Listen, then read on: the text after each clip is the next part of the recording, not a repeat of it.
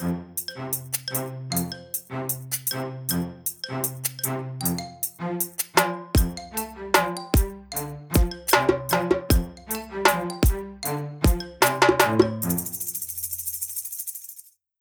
should we move on to some braving inventory maybe?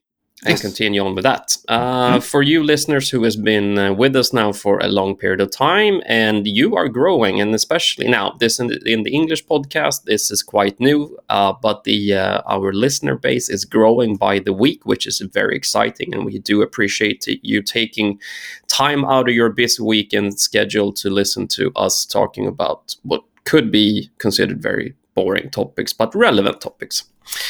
So, if you've been with us for the last couple of weeks, you know we have been talking about Brene Brown's book Dare to Lead. And in that book, she has something called a braving inventory connected to it. Hence, it's a list of things you should think about when you are acting as a leader. And she's bringing up things which she failed miserable with herself throughout her leadership uh, life, so to speak. So, it's a bit of a life lesson um, list, which you can then adhere to and think about and maybe improve your leadership skills. And today we have reached the letter V in braving, and V stands for vault. And I'll read the uh, comment connected to the word vault and see what she says.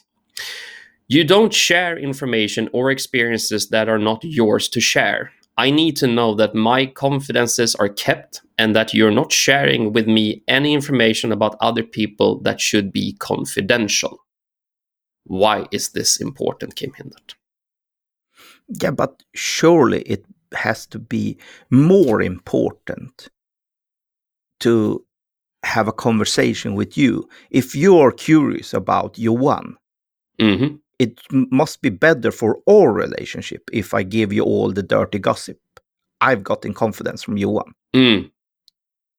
Well, if you do, we probably have something to snicker and, and laugh about, and that could probably enhance our relationship.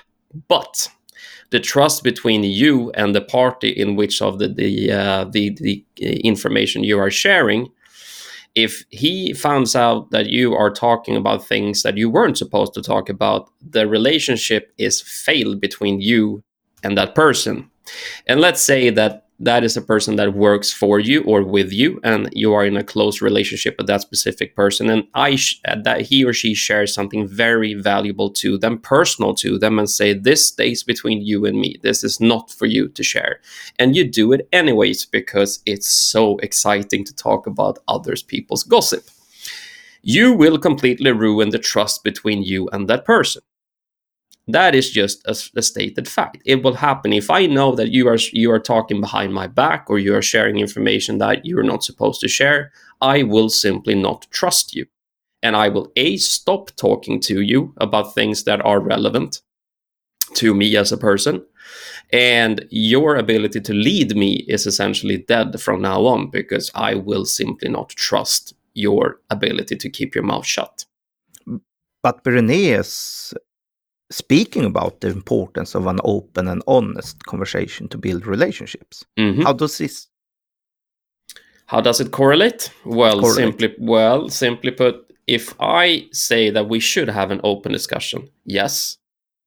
But it's for the person who shares the information. If I share something personal to me, it's it's up to me then A, I should probably be the one telling the next person and the third person and whoever person that is interested if it if it uh, relates to them and they need to know.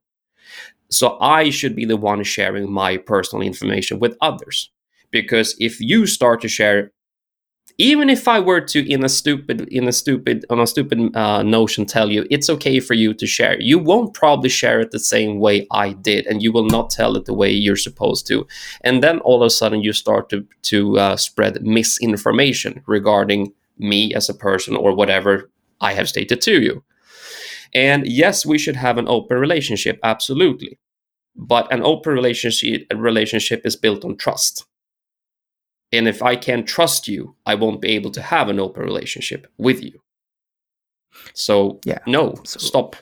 Yeah. So what she's telling is you share what is yours to share. Yes. So when I talk to you, I can talk about my feelings Mm. and my needs.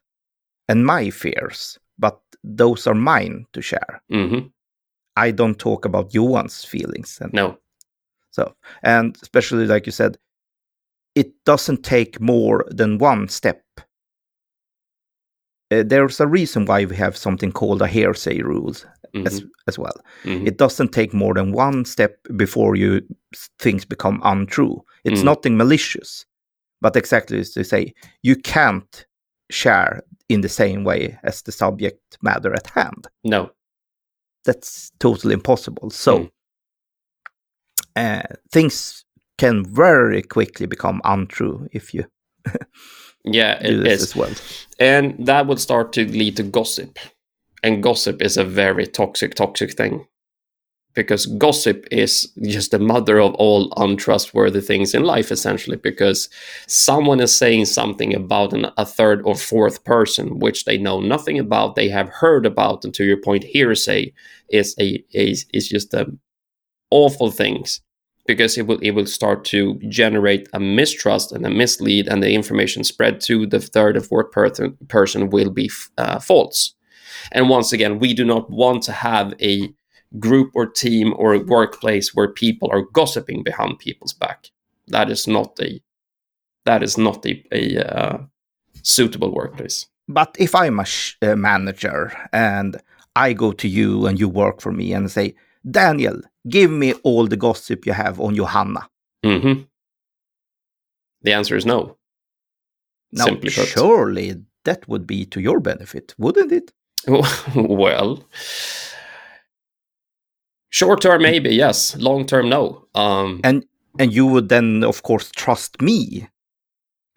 oh, for sure, yeah, yeah, yeah, about yeah. you. yeah, yeah. Because if, if, yeah, of course, if I'm stupid enough to think that you, I was the only one who you're asking that specific question, you would Mm. probably go to someone else and ask for all the gossip regarding me. So no, I will probably not trust you with anything moving forward either. So if that is a leadership style you want to add, that you want to use your position and your your um, your ability to uh, manipulate people because you're their manager, then I a you're not a leader, you're a dictator, and that's Hmm. that's a very different way of acting. Uh, leadership is actually something with some, something positive. Trying to drag information out, out out out of someone because you want to use the dirt for for your own good benefits. That's called dictatorship, and let's not practice that in any workplace. Um, there are several uh, situations in the world where we can give you really, really bad examples of that can go if you start to act that way.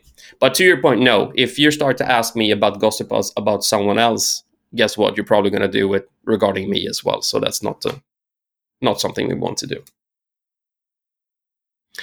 So keeping things to yourself. If someone actually comes up to you and say, "This is between you and me," and I want, I have, it needs to stay between you and me. That ha- that's a trust and a bond that has to be kept. Because if you don't, your trust is done. Yes. And if you feel that this is something someone else needs to know about as well, the simple pa- path then is ask them. Mm. If you're coming to me and telling me I have a drug problem, hmm and I say, yeah, but I'm not your manager, you have to tell your manager, hmm then it's always best to tell you, go talk to your manager. Yeah. I shouldn't be the one going to talk about No. you. You should be the one going to Mm. talk to you because then it's perfectly fine because that's your Yes. that's your thing to share. But yes, But don't So- relay personal things about other people to as a, a third party. That would probably never end up in a good way. So keep your vault safe.